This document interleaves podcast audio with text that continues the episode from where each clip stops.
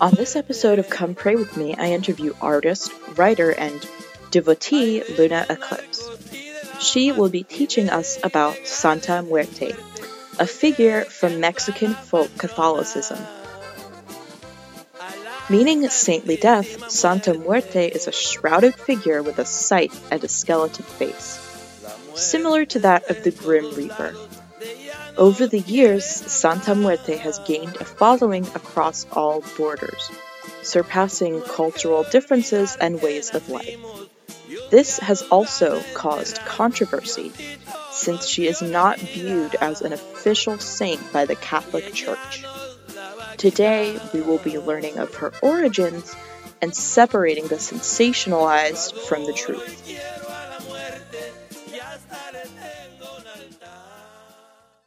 Welcome to the show. It's great to have you on. Hi, thank you for having me. Thank you so much. My pleasure. So, my first question is Who exactly is Santa Muerte?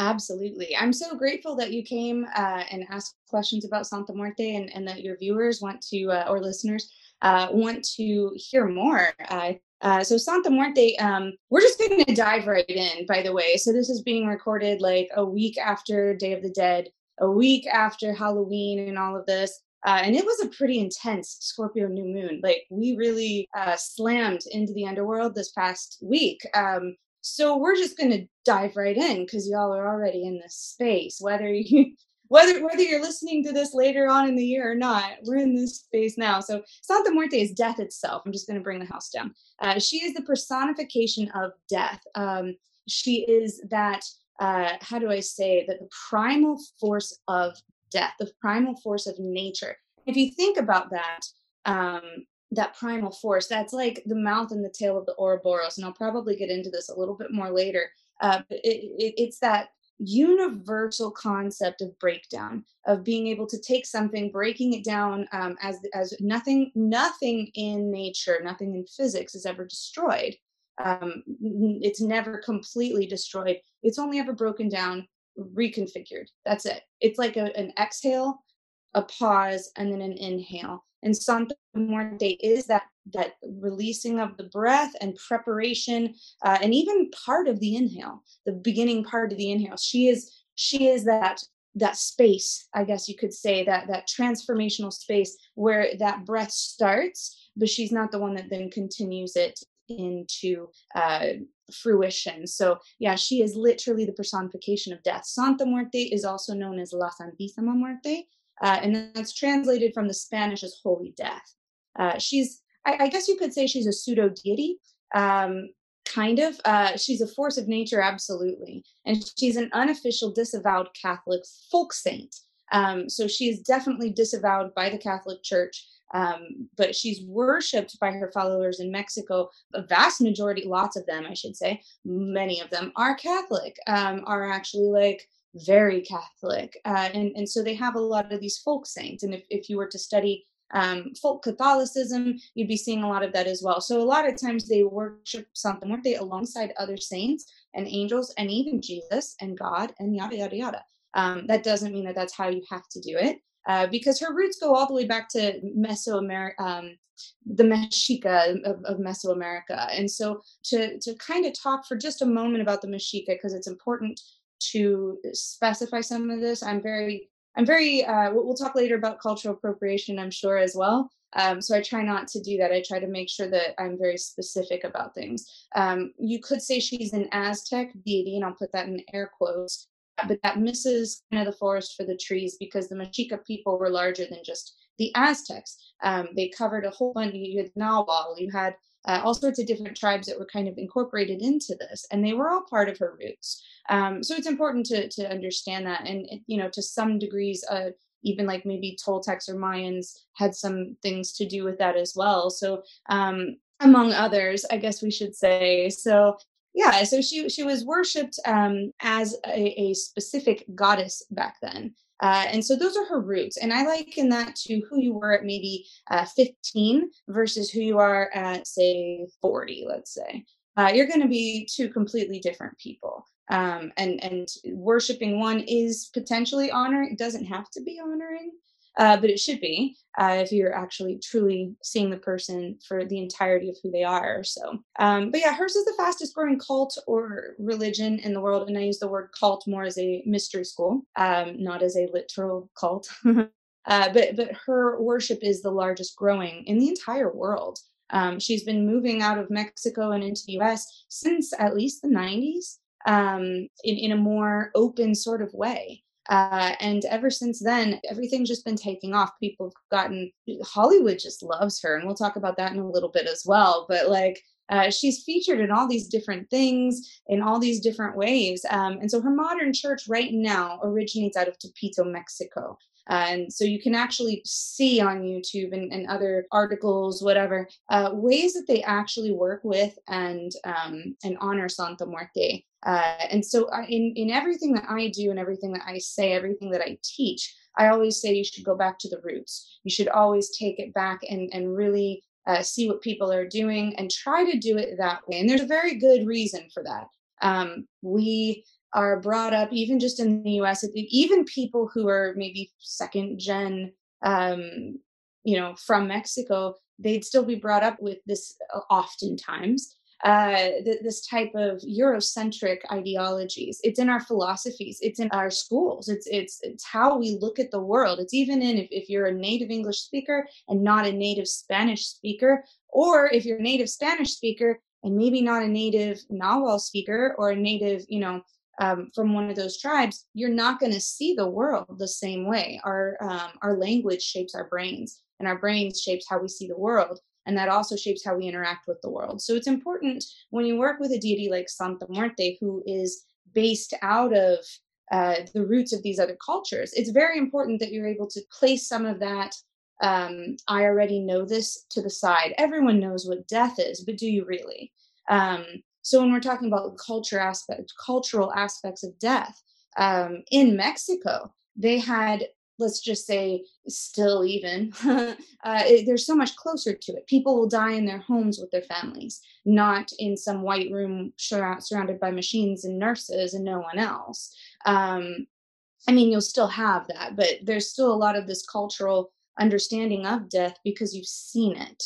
Um, you know the, you're also closer to death when you step out your door. Uh, anyone could get killed for any number of reasons. You just might be in the wrong place at the wrong time that can also happen in some cities in the us um, but still like like the differences between you know that might happen. I mean it just happened for some people in cancun uh, recently i read about which was surprising. Um like like there's all sorts of things like this that'll happen. Uh, so they're a lot closer to death and then they also honor death differently than we do. Um as a society we uh, in the us let's say try to and I'm, I'm currently living in europe but even here we run from death. We don't embrace it. We usually look at death as something um, that we need to escape. We want to escape uh, the clutches of aging. We want to like make ourselves look younger and blah blah blah blah blah. And we try to constantly forget that death is always there. And that's actually a part of the cult of Santa Muerte. Um, and that's actually also something that if you were uh, not raised in that, it's very easy at that point um, to kind of just go along with the things that you've always um, this is this and that is that if you're working with Santa Muerte, you definitely need to open yourself up to different ideas surrounding things you already understand at a very basic cultural level because they're going to be different. And that's how you avoid cultural appropriation, generally speaking, just from the mental perspective. Of course, you always have to uh, help um, her people, always have a heart for her people and to help the downtrodden. That's part of Santa Muerte too but we'll get into that in a minute. So her uh, Mesoamerican roots go back to basically the, the Mexica, um, and she was a goddess there. She was the goddess of the underworld, of death and the underworld. Uh, but she was queen of the underworld, and their underworld was called Mictlan. Um, and I believe there were like there were different levels and things to it as well. But she was basically in the, the lowest level of Mictlan. I believe there were 13, uh, but I'd have to double check that. Um, it's been a little while since I've gone into that part. Uh, her name was um, I'm going to say what I was taught by my teacher uh, my teachers, pardon me. And so I was taught by a Mexican brujo um, and also a Mexican curandera. Uh, and so I've been taught sort of two separate ways of looking at Santa Muerte. Um, curanderismo is generally speaking, to like boil it down into a very simplistic thing, generally speaking, a little more focused on healing. Brujeria is generally a little more focused on conjure, but they really kind of are two sides of the same coin. Um, but they are kind of looked at in those a lot of times, even in Mexican culture. The brujo can sometimes be like uh, you know, the darks, um, sorcerer, and you know the the conjurer maybe, and the curanderismo is sometimes the healer, uh, medicine man uh, more favored, and sometimes even uh, works with the Catholic Church on occasion. Um, and so it's it's not fair to distinguish them that way. And I'm not exactly trying to. On the other hand, there is a slight differentiation. So uh, seeing it from those two perspectives is also helpful. Seeing it from the Catholic perspective is from Catholic magic perspective is also helpful because that's part of who she is now. Um, but uh, so I've been taught both of these, and and the way I've been taught to say her name is Mictlan Siwal, uh, and that uh, Siwal. Uh, another name for her that other devotees, also from Mexican lineages, uh, will swear that her name is only Mictecasiwal. And so I'm just going to cover this right now so we can get out of the way. Uh, there were so many different regions that would practice um, you know way back in, in the 1500s 1400s um, before the the conquerors came. Uh, you had you know a lot more synastry going on uh, but you still had different tribes that were separated and that was just the reality of it and so um, as that cult went underground after the cult conquerors came which we'll talk about again in a minute um, a lot of times that was passed down through family lineages and some of that's regional. And so, just like uh, the way that maybe the person that taught me a lot about Santa Muerte uh, stuff, uh, he was he was Nahuatl descent. Uh, the way he says things might be slightly different than the way someone else says it in a different way, uh, different part of Mexico. Um, and some things are even lost. So uh, I'm not here to debate about is it Mictlansihual or Mictecasihual. I think it's either one, I think that both are acceptable um, because both come from the native roots. And it's kind of like in, in, a lot of things with Santa Muerte, you'll get a lot of very specific differences, like like minor but specific differences between uh, different lineages where it's been passed down. And in that, I just defer. I say, you know what, it's all fine. All of it doesn't make a difference. So just know it can be Mictlan Siwal or Mictecasihual. Um, and her husband was Mictlantecuhtli. Um, and he was um, he was depicted usually like eating a body, kind of almost Saturnian. Um, and that was something that I even recently covered a little bit. We went into depth with that with my patrons this this month um, and what that means and what going through the underworld actually means you're leaving behind the worldly things and all of this disconnected from all of that. Uh, she would swat her her mouth was often depicted gaping open swallowing the stars from the sky. Um, so that's kind of how that worked. She was the guardian of the bones. Uh, she was the one essentially who would allow the bones to have life again and that's why we're here. We're reincarnated from those bones However, she's not the one who gives life. She is death itself. And back then, she was the, I guess you could say, more of a goddess type figure of death. So, yeah, she eventually had to go underground. Um, so, she's the embodiment currently today of death. And back then, she was more of the bringer of it or the person in the under- underworld. So, um, so anyway, uh, the, the, Spanish conquest happened. Uh, her cult ended up having to move underground. So um, essentially, the conquerors were like, "Hey, we need you people over here to start worshiping our gods in our way," and that just that did not go down well at all. Um, and there were uprisings constantly about these things. Um, and, and, so what happened eventually was a kind of forced syncretization, um, where essentially the people, uh, the, the Mexica peoples, either converted wholly to Catholicism, or what pretty much happened was more they converted their gods and goddesses to converge with the saints um, and with the quote gods and goddesses of Catholicism, which would be Jesus and Mary and all of that. And it wasn't terribly hard for them to do that, as with other cultures. It hasn't been terribly hard to merge these things together. Uh, but with that, there comes a little bit of a blending. With that, there, be, there comes a little bit of a loss. So, as Mictlan Siwal was goddess of the underworld and death, she had a counterpart, which she does, Santa Muerte does today as well, lush, verdant, abundant energy, energy um, of like the hills and all of that, energy of birth, of renewal, that green goddess sort of energy. Santa Muerte is the let's say predecessor, uh, predecessor i guess of santa muerte is mictlantecuhtli predecessor of our lady of guadalupe uh, was tonantzin. Uh, and so that's kind of how some of that works. And you can actually still see that play out. A lot of the people that work with santa muerte even if they're not religious will sometimes also work with Our Lady of Guadalupe uh, because she just doesn't she doesn't have a very strict Catholic energy. Even Mary, in my opinion, generally doesn't, but some places have a stricter feel of Mary. Um, Our Lady of Guadalupe just is really chill. Uh, and so a lot of times people will work with both of them and even put them on the same altars, although I think that having a specific home for both of them is best. Um, so j- just talking about that for a minute, Santa Muerte works really well with any saints, any Catholic quote deities, um, angels. Uh, she also works really well with the Orisha because there was also a syncretization going on there as well.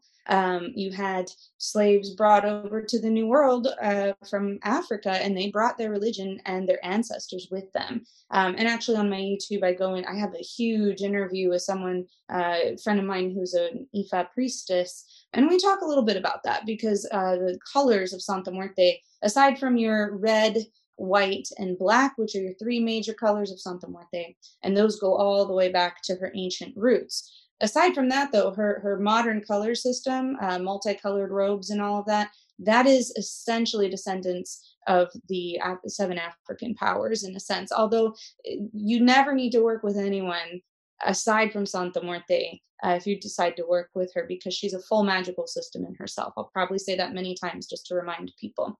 So yeah so she's still queen of the underworld.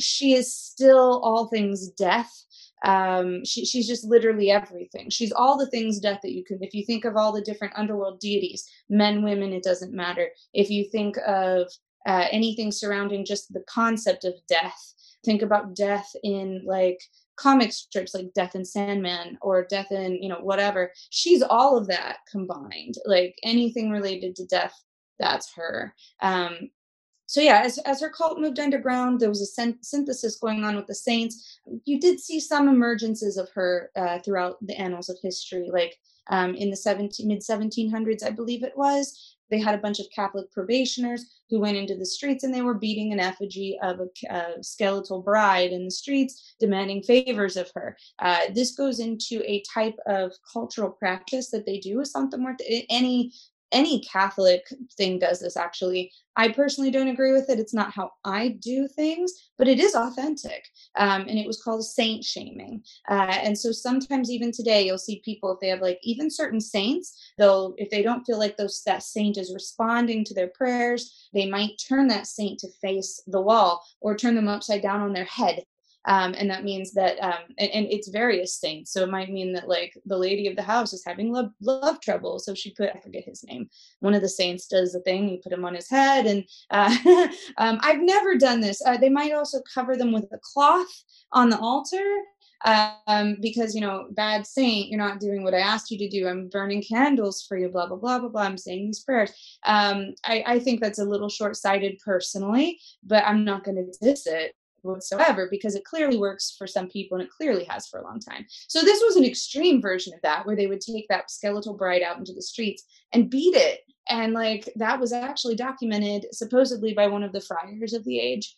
Um, and then you had an, another emergence, and I say this is more of her cult, more of her ideologies, uh, emergence in the early 1900s with the La Catrina movement. And I'm forgetting the artist's name off the top of my head. I should have written it down but uh, Jose Posada, something like this. Um, I'd have to double check it on on uh, look it up or something. But uh, he basically was a, an artist who was depicting these fancy dressed women of the period or men.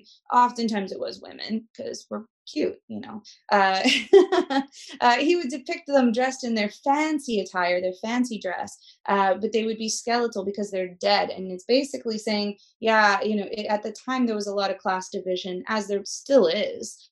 And there was a, a political type movement, class movement going on, where it's like, well, you can have however much wealth you want. It doesn't matter when you're dead like what are you doing? I mean today we might say eat the rich. It's kind of a similar thing except this was like the mexican version of that like over 100 years ago or whatever. So you'll see a lot of that come up though because that is also part of the ideology of her cult. And even some of that uh, symbolism is is alongside her cult. Like it, it, all works together with what she does. She's that transformation. Death is the point of transformation. Uh, it is the point of i'd say the most power because you're breaking things down that are not serving you anymore to put them back together into something that is creation that serves you. So that point is the point where you have the most power. It also is the point where you feel like you don't have the most power. Uh, so it's it's a very interesting dichotomy between the two and then she she resurfaced again a little bit i think in the 1950s it was in like more um hush hush sort of ways like you saw her emerging here and there just as, as statues or, or worship or whatever. But people were very quiet about it because um, even now if you were to go to mexico and say things like oh i work with santa muerte it's, it can be frowned upon depending on where you're at.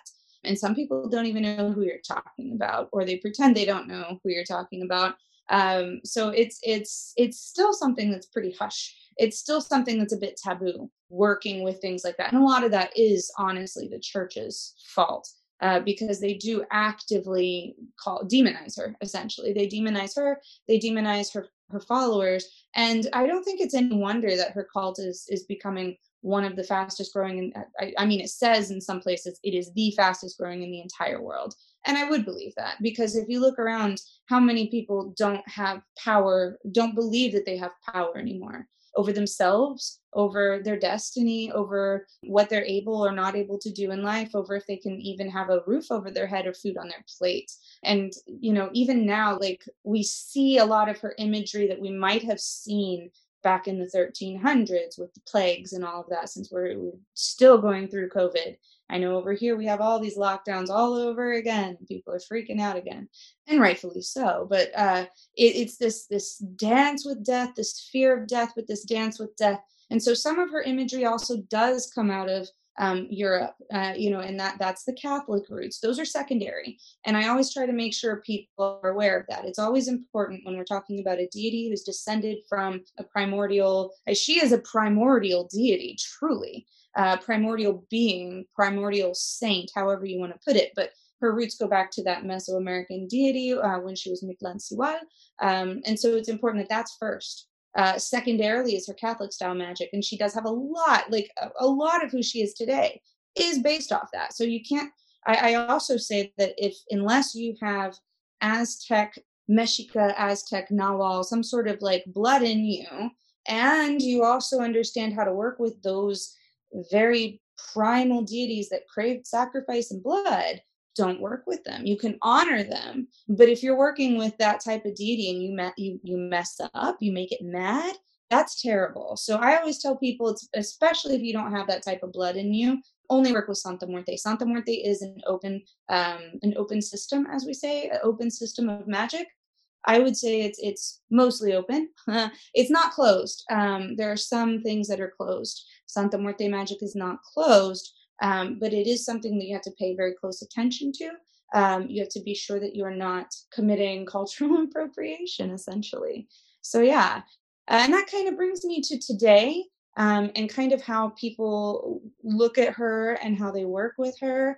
Um, and, and as you can see, like everything just sort of um, transformed over the ages. Santa Muerte is kind of like Madonna. I like to joke around and say this because um, she's constantly evolving, constantly changing to meet the times, um, constantly uh, embracing this or embracing that so that she can continue to evolve because death is something that's always there. Death is something that will always evolve alongside of us. It's not something that's ever going to be like, oh, yeah, death, they had to worry about that back in the 1300s, huh? We don't have to worry about that today. Everyone is going to meet death. Every single one of us will see her face. She will reap every single one of us. And that's kind of the point.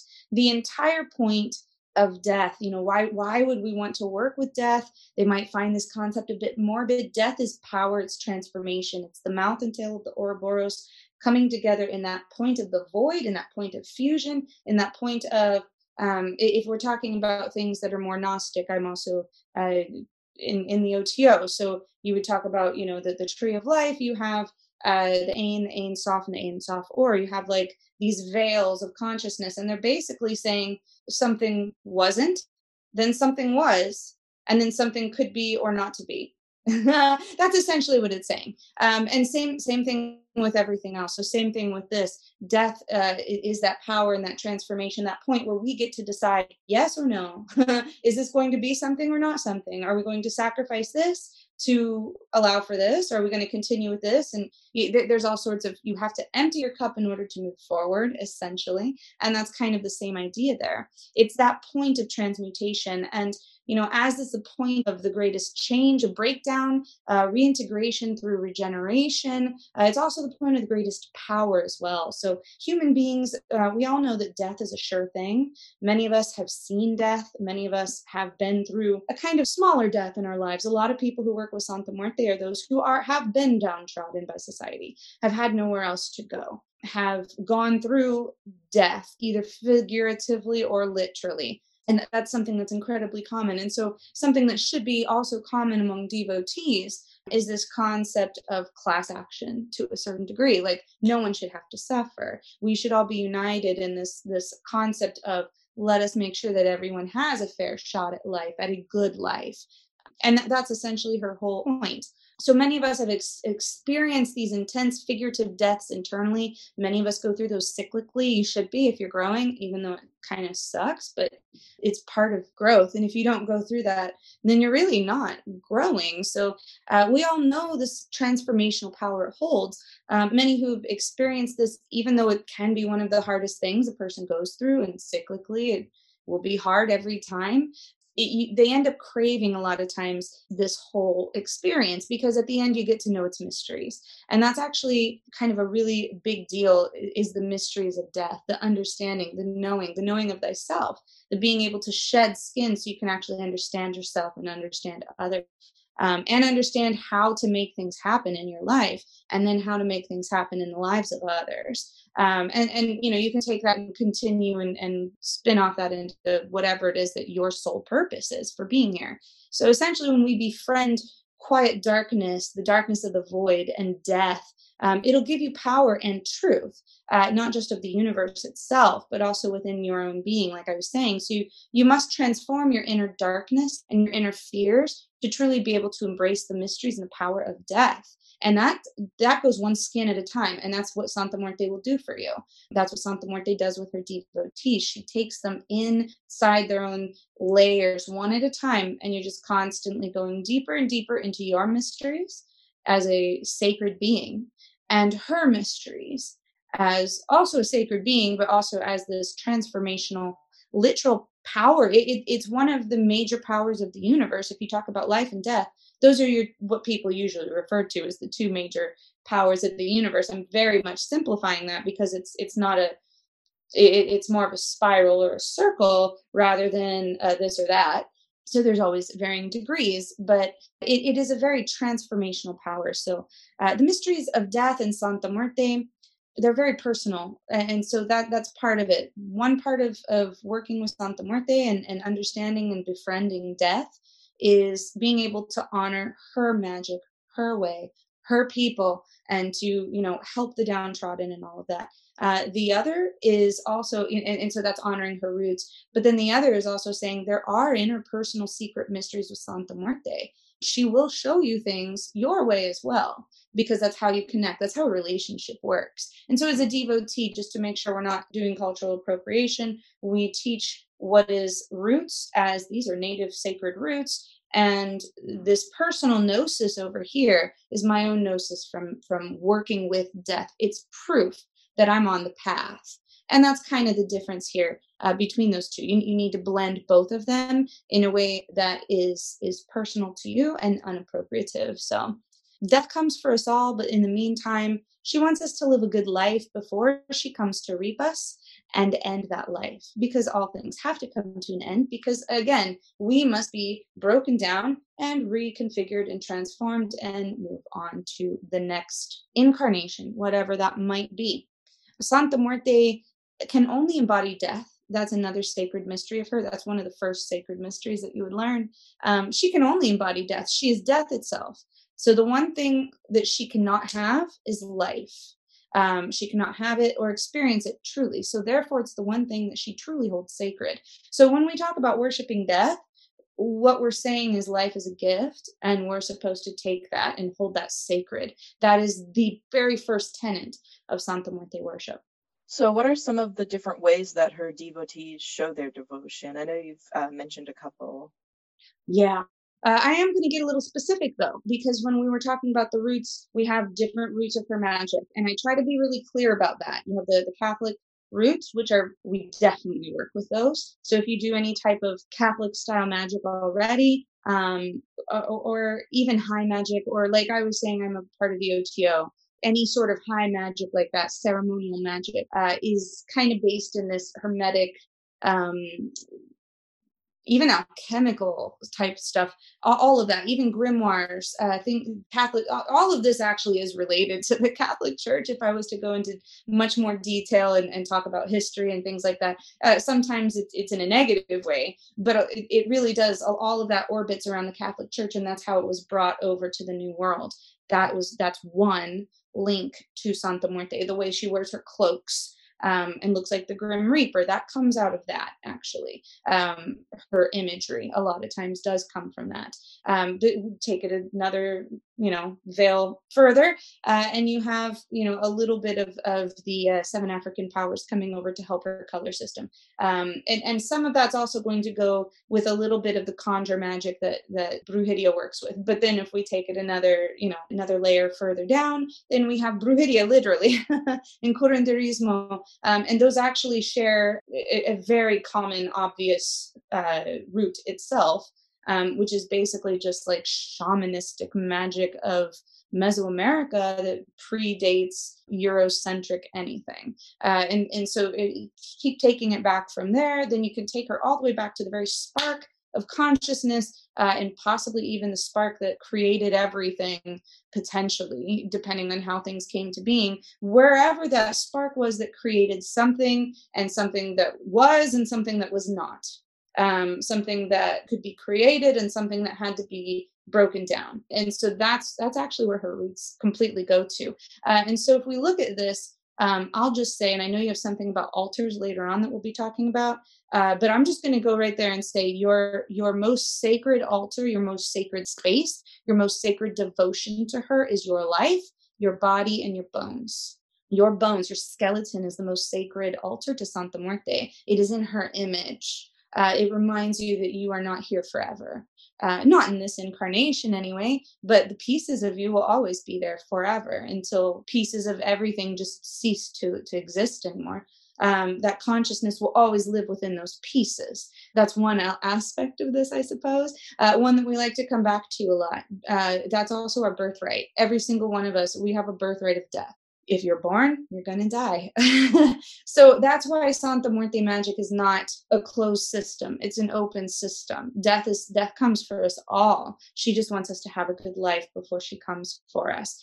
The only part of the system that would be considered pseudo closed is the part that's more native and that's only because it needs to be protected. So that's part of in my opinion that's part of being a devotee. You protect that you preserve it and you help it to be passed on in its entirety uh, as much as can including including these you know mindset changes that you have to do if you start looking at things. You have to see it from their perspective. Um, so it, it is in and of itself a breakdown reconfiguration. It's a transformation. Just learning about her. And that's one of the sacred acts uh, that you can do to show devotion. So practicing magic and devotion with her devotion is basically just honoring um, showing the value that you place in something i suppose. That's devotion. I was going to say love and that's true too. Um, but it, it can be even more than that. Um, so devotion is the act of basically acknowledging something as sacred and acknowledging it often. It's a relationship. So honoring her roots, learning her roots, honoring her people, uh, helping the downtrodden. Right? She really loves when you give back, I guess. Um, and that can be all sorts of ways time, energy, money, resources, anything.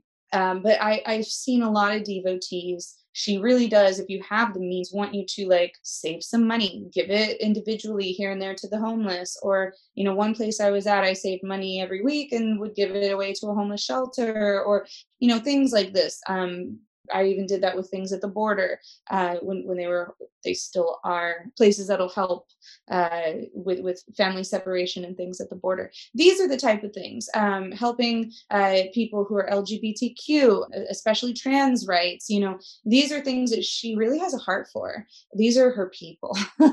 um, the Mexican people are absolutely her people, and anyone who's downtrodden is also absolutely her people. And and a lot of times we don't even know who it is who's downtrodden in our society. We can't see what people go through.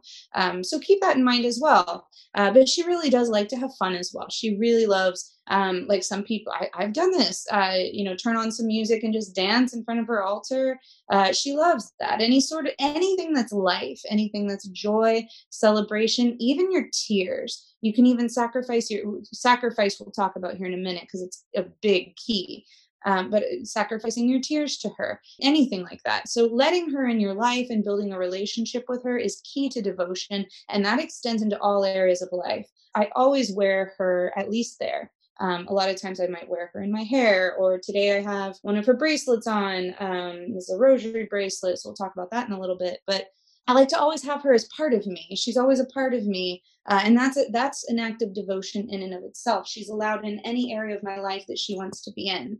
Um, let me just see if I'm missing anything. I wrote some of these down so I didn't forget them because sometimes I can just keep talking forever. Um, but yeah, so anything that's the essence of life is what she wants. Because she's death, she cannot taste life unless it's through you. So an act of devotion needs to show her, eh, let her taste life water is one of the key elements of life so it's one of the key elements on our on our altars but other things that might give you life some people uh, it can be pot I mean, it's legal some places. she loves that. Um, she loves uh, alcohol. She loves her tequila. She loves cachaça. I've been to Brazil several times. My husband is Brazilian, so um, I always bring back cachaça. She loves it. She loves dancing. She loves feasting. She loves um, she loves sweet things. She loves cigars, cigarettes, even. I don't personally smoke cigarettes, but I've had people leave cigarettes many times on the altar for her in my house and they just stay there because she loves them. Uh, she loves the smoke from things. If, if, you can do that i choke on smoke but um, that's a traditional way to, to work with her uh, and to show devotion. And if you can give her this essence of life the more you can do that the more she's able to transmute that into blessings for you or into helping you or action or protection for you. And i'll talk about that here in a second too because it's almost like a bank account but she'll enrich your life with what you feed her. So she she is a deity that needs fed, uh, almost sometimes the energy can feel almost like a black hole, not in a negative way, just in a general sort of way. She really does like attention. Sometimes people say she's um, oh, I don't know, a little difficult or a drama queen. And I disagree. I think that she just has high expectations, but also high yield. So, working with her, you want to make sure that you do exactly as you say you're going to do, especially with sacrifices, uh, especially with things that you're going to do with her uh, she really looks forward to it. Almost like you know a child would look forward to you saying yeah we'll play baseball tomorrow. You don't want to be like oh mm, we'll do it later. You know you got to do it. Same thing on the muerte she really loves the time and the energy spent. And it is like a bank account. So i've seen this happen with people um, and a lot of people who are in things like with um, orishas or even loa, uh, it can act this way, where you keep feeding this relationship, and as this relationship it develops almost like a bank account. It's almost a wrong way to look at this, but for uh, it's not good to look at it that way, as in like I must do this. Uh, you want it to come from your heart, but just to display like what I mean here the more energy that's built up there, the more energy that's going to be readily accessible to you. So and luckily it's going to happen fast because santa muerte and deities like this are on a primal nature. They're here on earth with us. Uh, whereas other deities like some of the greek deities they may be more celestial energy and the energy takes longer to trickle down. They're not as connected depending on where you go in the world. Um, i know if you go to their shrines that's a little bit different. You can make shrines but um, and that's also why we do altars so that we can be instantly connected with that energy. It's a quicker thing it's also psychological but essentially like if you're in a place where you need protection immediately she can do that right there. She doesn't have to worry about not having enough energy to be able to do that um, especially with death, because if you think about it, when she touches something, it could die.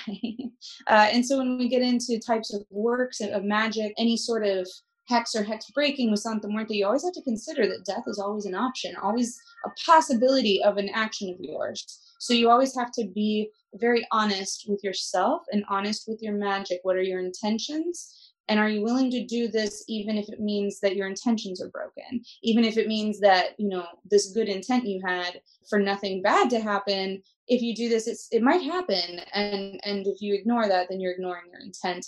Uh, so this is sort of things that you really have to take serious when you work with Santa Muerte. She will absolutely require shadow work of everyone who works with her because you cannot, if you allow your fears, if you allow your triggers, if you allow the things that have happened to you, if you allow your past, if you allow uh, emotions, anything that's orbiting you to actually control you, you are not in control of your magic. Your shadow is. And most people who walk this world are not in control of their magic. Most regular people, most magicians, most sorcerers, most of them are not in control of their magic. Uh, Santa Muerte will absolutely require that of you. That's part of devotion so meditating with her is good. She will open to the secrets of her mysteries. Uh, and like I was saying previously, Santa Muerte is a full magical system. I might say that again. Uh, you don't need to work with anyone else to work with her. A lot of people get turned off by the Catholic magic of things. Um, think more techniques uh, that are based in what we would maybe call Catholicism. Um, but she was syncretized into the Catholic Church. She does not originate from it she is the the teacher that taught Jesus death essentially. This is lore again but basically when he would if we're following teachings of the christian church and he went down into you know descended into the underworld she's the one that taught him how to quote overcome death. So she even has dominion over him. Uh, so so in that case that's also probably why the catholic church doesn't really like her too much um, but she's a full magical system in herself. You can work with the red, white, black, or even multicolored aspects of Santa Muerte. Work in her more native ways. Look to brujeria, curanderismo, uh, things like limpias and conjure and spell work. Uh, her sacred symbols, working with those, working with colors, working with numbers, candle magic, herb magic, uh, we talk about prayers here in a little bit, but a lot of people use prayers basically as petition magic. That's also working in native ways. A lot of conjure aspects of brujeria and curanderismo are going to look kind of similar to like American Southern conjure. It can in certain ways. And so that's like their cousin uh, systems, I guess you could say. So there's ways to do that that are even a bit separated from the roots of brujeria if that's hard for you to access um, and it might be honestly because that can be a little closed.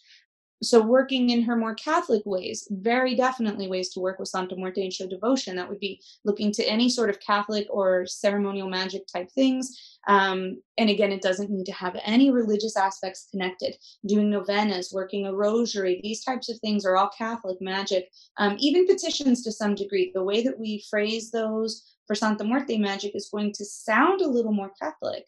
Um, it doesn't have to. You can definitely make them more conjure based petitions and work them on a rosary. And the rosary is a, just a tool. All of these things are just tools and techniques. That's it. The only type of spiritual emphasis put on them is what you choose to put on them.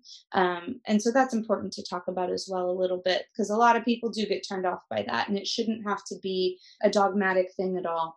So let's talk for a moment about sacrifice before we move on because it's a very important aspect of Santa Muerte worship.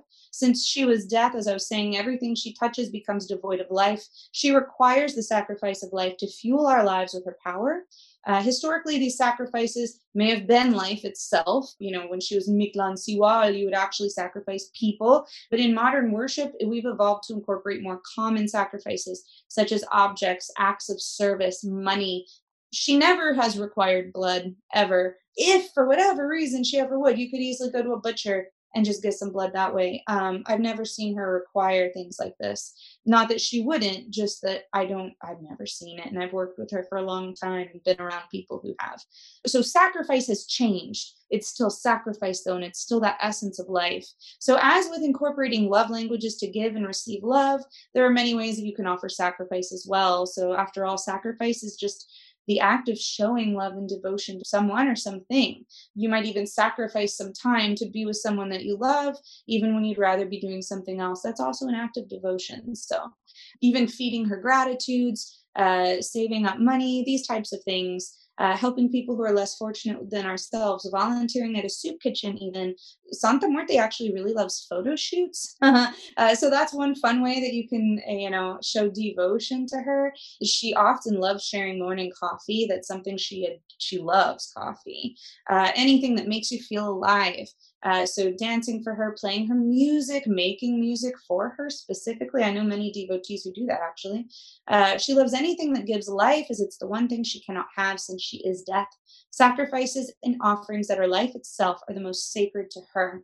So there's many ways to give sacrifices and offerings to Santa Muerte as there are devotees, truly. Uh, but some of her favorites may be flowers, money, cigars, tequila, acts of devotion, chocolate, and sweets. A lot of times when I do these things, I do this for her. I do this for her and for people who are, you know, looking to be devotees. So to honor her, just give her anything that is of life.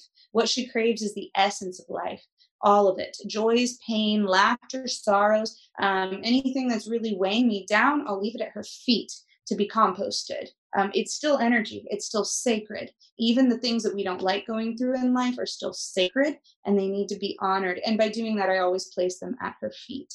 So um, yeah, sharing herself while while you share the essence of life with her. That's essentially uh, the concept of a relationship, and that's what devotion is. So earlier you mentioned um, Catholic roots, and some of her devotees use rosaries. Could you elaborate a little more on this and explain how they use them in their faith? Oh, absolutely. Um, so I'll talk real quick about a rosary. A rosary is uh, basically, it comes from the Latin word rosarium, which means rose garden. So it refers to a garden of prayers, meditations, uh, and in original bead rosaries, each bead may have been even carved to look like a rose or made from crushed rose petals. That's a very ancient way of doing that. Um, and I don't have any that are actually, I did have one that was made out of petals. I should look it back up. I don't know where it went. This That's is a nice one from Mexico, actually. Beautiful. Um, and the, they, they can be made of anything they can and I'm, I'm showing the camera but some of you are maybe not seeing this but they can be made from anything the one i'm showing currently is glass beads i bought it at a dollar store at one point and i just swapped the cross out on the bottom with an image of santa muerte and i swapped the middle three-way connector out with a three-way connector of Our Lady of Guadalupe with a rose on the other side. Roses are sacred to Santa Muerte and Our Lady of Guadalupe. So yeah, the other one is a wooden rosary with knots in it, and then it has a cross at the bottom, and I believe that's out of a coconut shell. Then you have the string rosaries. These are very easy to make, actually. You can make it takes some time, but you can make them just with some string. That's it, and you make them with knots, and you do it a certain way. And you can also do the version that you wear on your wrist, which I'm kind of trying to show. There we go. Um, which is a smaller one, and then you also even have like finger chaplet rosaries um, they've got rosary, they've got all sorts of different types. The one that we're most familiar with is the Catholic Dominican style rosary, but there's so many different kinds. Uh, you have a Franciscan crown rosary. Uh, you have uh, focusing that focuses on the joys of Mary. They all have different prayers, different numbered number of beads. One of them even has seven sets of seven, which focuses on the sorrows of Mary.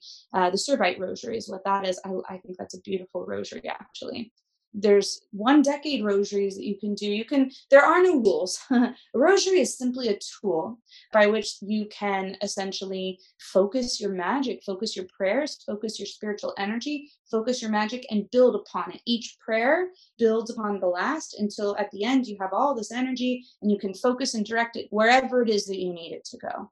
Uh, and that's how you can create things with your magic. That's a very powerful way to create with santa muerte.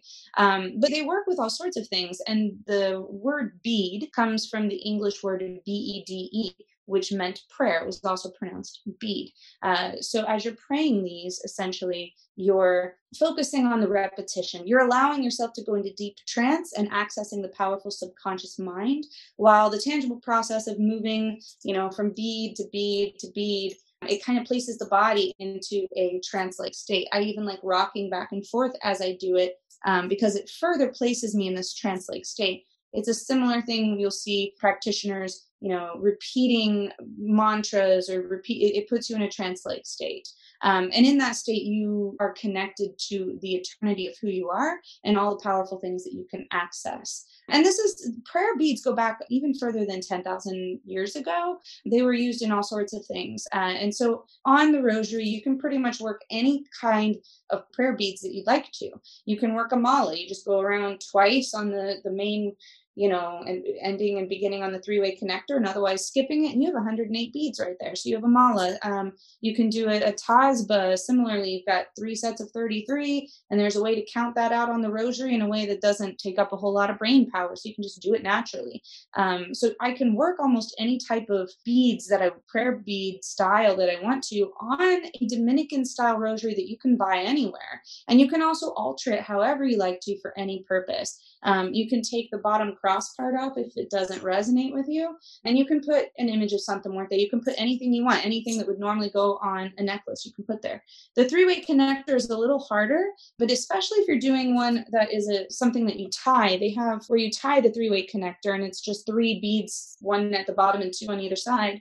Um, so it doesn't have to be uh, something that is dogmatic again. And so it can really allow you to focus yourself. You can completely rewrite your energetics or the energetics of whatever it is that you're trying to focus on, thus creating change at a deep level, both within and externally as well. So it's it's pretty powerful and advanced magic, but you're able to do it on a rosary in a way that it doesn't feel so hard or difficult. It just is naturally building. So, uh, pretty much anything you can use in a rosary. The rope rosaries are the easiest, the knot rosaries, string rosaries, you can make them yourself. I love finger rosaries uh, by my bed because I can fall asleep with them and I don't have to worry about them harming me. Um, oh, really so cute. I, I, have a little one like it. that too. And I take them with me on like hikes and things that's actually a, a, very nice thing to do as well. It can be in the mountains, or uh, there's all sorts of Catholic churches that are really beautiful around here in Europe. I can just take it with me. Oh, there's a cool one. Hop in, pray a rosary, and I feel at peace, and I can walk out and I or I can build to something, or you can release things on a rosary. Um, I have one for panic. I, I, have so many rosary scripts that I've made, and I'll talk in a little bit about how to do your own uh, because there are no rules. Truly, when we work with Santa Muerte on a rosary, a lot of times um, Mexican practitioners even uh, they don't usually do prayers to Santa Muerte. Not traditionally, they would be prayers to Mary. They would be the prayers that you would pray in a Catholic church, but you would pray them for Santa Muerte or to Santa Muerte. I don't know when that started changing exactly, but people started making, you know, rosaries for Santa Muerte. And, you know, one of the most famous ones, and I don't even know where it comes from. I thought I found the book it came from, and I'm like, no, I guess this isn't it. O la Santísima Muerte, fill the hearts of your faithful and kindle in them the fire of your love. Send forth your spirit to renew the face of the earth. And then you pray that our Santa Muerte, who will come for us all, kind and gentle be your kiss. When you come to end my life, may I be free of any regrets. Thank you for this day, one more beautiful day, so I may have it to live, love, and laugh my own way. Amen. Glory be, holy death, blessed death, peaceful death. As you've been with me from the beginning, so are you with me now, and so will you be with me always. And then we keep going with these prayers, and they're based off the Catholic prayers. The Our Father who art in heaven, our Santa Muerte, you know, the, and so you can base them directly off of those. I've made my own version that's directly based off of the Catholic Rosary, where we take as many of the words that we can, keep them in the same order as we can, changing them for Santa Muerte and being very specific about how we do it. That was kind of fun. You can also take it in just whatever you want. You could just pray on this entire rosary, uh, the exact same prayer on every single bead and that's fine. It doesn't matter. There really are no rules. But because of that, you can do all sorts of very cool magic on it. You can take the beads. These are, um, and I'll just talk about the rosary for a moment.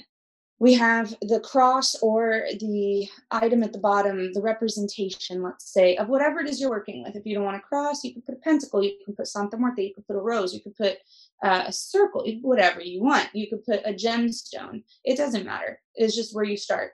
That's it. And it should help you to focus on what it is that you're trying to focus on. And then you have one bead, uh, and that's the opening bead. I like to call that like where we start getting warmed up. You have three beads together, and those are usually the Hail Marys, I believe. Uh, it's been a while since I've done a Catholic one. Our Father, three Hail Marys. I believe that's true. Um, but yeah, so you know that those are your warm up prayers, and then the very next bead, right below the three way connector, is your first mystery bead.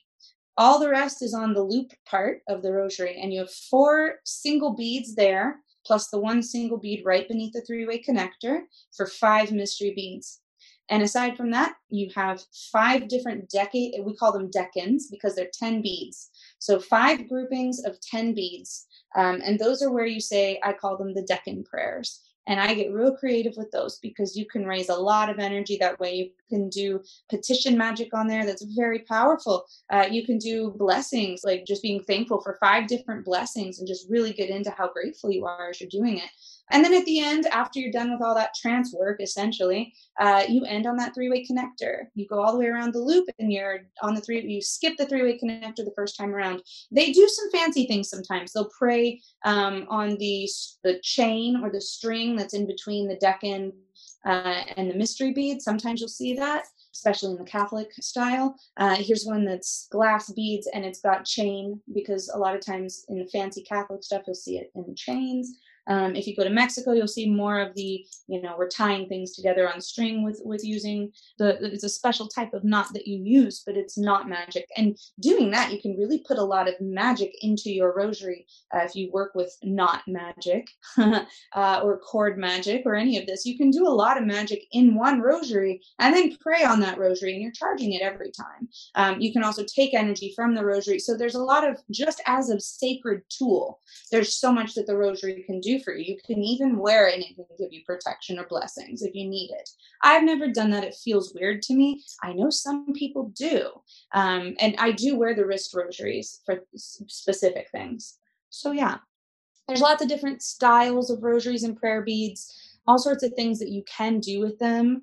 And, and there are differences in rosaries as well. So I'm showing you the one that's the easiest to acquire. It shouldn't cost too much for you to find it somewhere, uh, and you can alter it very simply. Usually, that being said, there's there's this is the Dominican style. I recommend that. It's going to be the easiest to follow along with. It's going to be the easiest to navigate when you want to do, say, like I was saying, uh, a mala, pray a mala on here, um, or pray Misbaha, Tasba, whatever. I know tricks to do this. This is great. This is what I teach in, in my classes on my Patreon and, and so forth, how to do those specific things. But there are people who sell a six decan rosary for Santa Muerte, and I don't know why they do six because it's not actually one of her numbers. But you can do really cool things with that. You can Santa Muerte, her number is is more like nine and 13, seven to a lesser degree, and to a much lesser degree, five and three.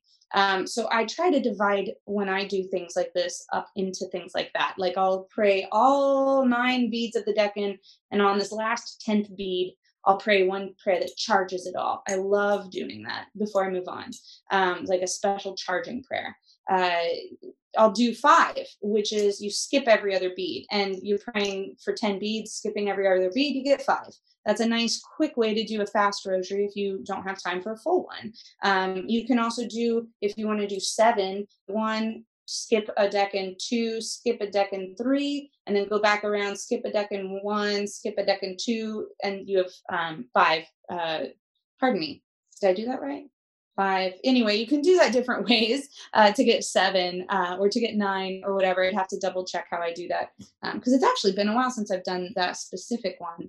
Um, but there's different ways to do that. If you're working with the number seven, you can skip three beads at the beginning of the decan and then the rest you pray. Uh, so there's just all sorts of really cool things you can do with the five decan beads. Um, if you have a specific number that you work with Santa Muerte a lot, like say nine, you could easily do nine decans of nine beads. They wouldn't be decans, I guess. I don't know what they would be called, no, novenas maybe, uh, but they'd be nine groupings of nine beads and with nine mystery beads. You could also do that. Uh, so you can make your own rosaries as well, and they're actually not too hard to make. So, yeah, rosaries work well with focusing your magical intent and your magical energy while also bringing in the energies of the universe, such as other gods, goddesses, spirits, elementals, any other energies that you desire.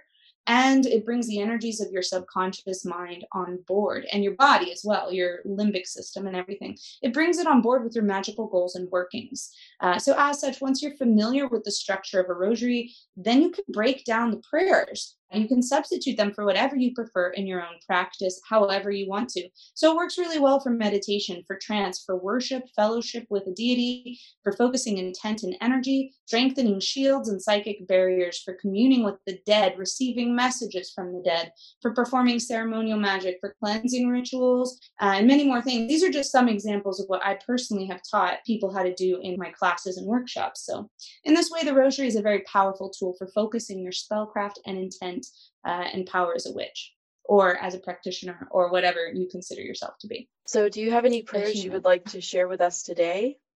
Sure. Um, yeah, and so you can construct the rosary script any way you'd like to. And um, I did do a specific rosary script for this workshop uh, specifically.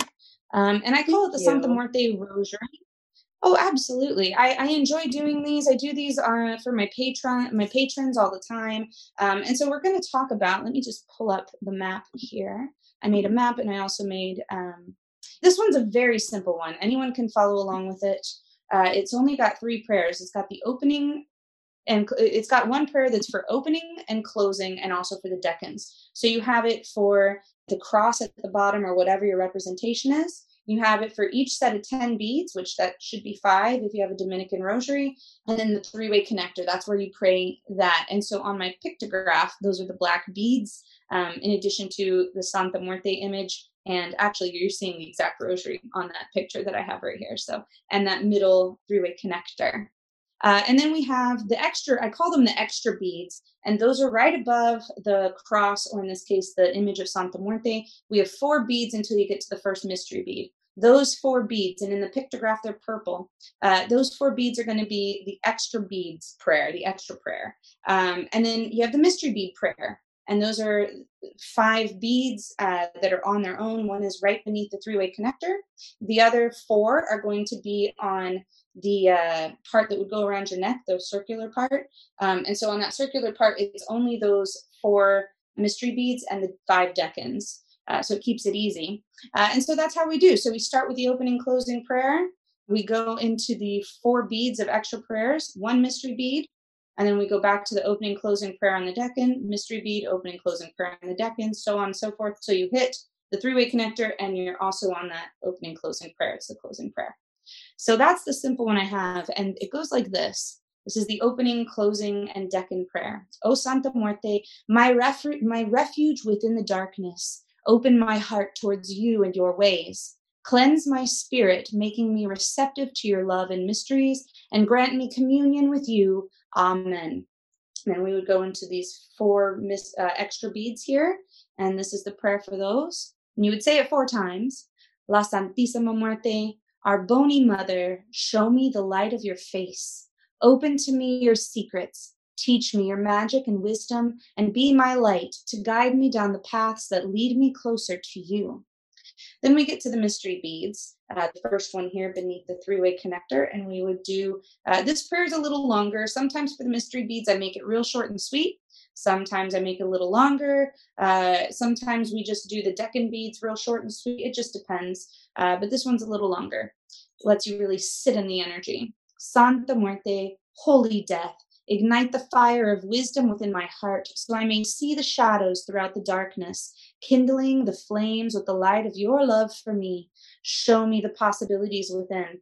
Help me to release my fears and bondage by turning to the light of love, and fill me with your power, granting me the courage to walk my path.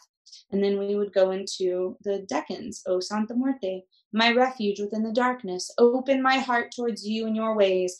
Cleanse my spirit, making me receptive to your love and mysteries, and grant me communion with you. Amen. And we would say that 10 times before going again to the mystery bead, and then 10 times mystery bead. And then we end on that prayer. I just did the Decan prayer as well.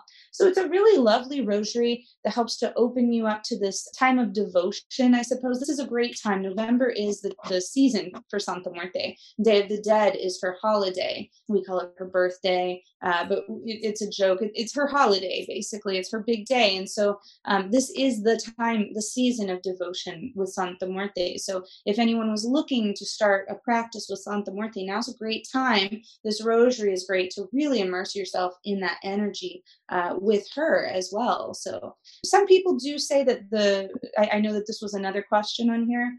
Some people say the 15th of August is a feast day. Some people don't. And I've heard actual practitioners from Mexico, from direct lineages, argue about it. Um, most people say it's not, but there are some that really do practice that and have for a very long time. So who am I to argue? I, I personally feel that if there's any place I can make fun a, a good day for Santa Muerte, I'm to do it. Like I'm to honor her days, but um, I don't know. I make Christmas about Santa Muerte. I make everything about Santa Muerte. I don't see why not. If we can celebrate something, let's do so. So yeah, ways that you can use prayers, um, especially rosary prayers. You can use rosary prayers off the rosary, um, and you can use them to basically feed her, uh, and, and you can use them as petitions, as as magic, even sacrifice uh, gratitudes, uh, ways of meditating on her mysteries, her specific mysteries, ways of meditating with her. Um, there are ways to meditate on her her colors, uh, to meditate on her different symbols, symbologies, uh, these types of things. Uh, the rosary is just a tool, and prayer is just a spell or an intention or an incantation, however you want to say, that helps to bring yourself in alignment with deity and that's what we do when we pray the rosary. So uh, we structure it catholically i guess you could say on a rosary because it's technically catholic but it's really not nothing there's really no rules for it. You can do whatever you want. Um, i think um, that's a really good point and i just wanted to thank you for uh, that beautiful rosary you shared with us and for um, taking the time to talk with us today. It was mm-hmm. wonderful getting yes, to meet you and talk to you. And I hope you have a great day. To learn more about Santa Muerte, visit www.lunaeclipse.com. That's L U N A eclipse.com. I also found the YouTube channels The Magical Rosary with Santa Muerte, Yanel Longoria, The Magic Couple, and Mysterious Leroy helpful when doing research for this episode.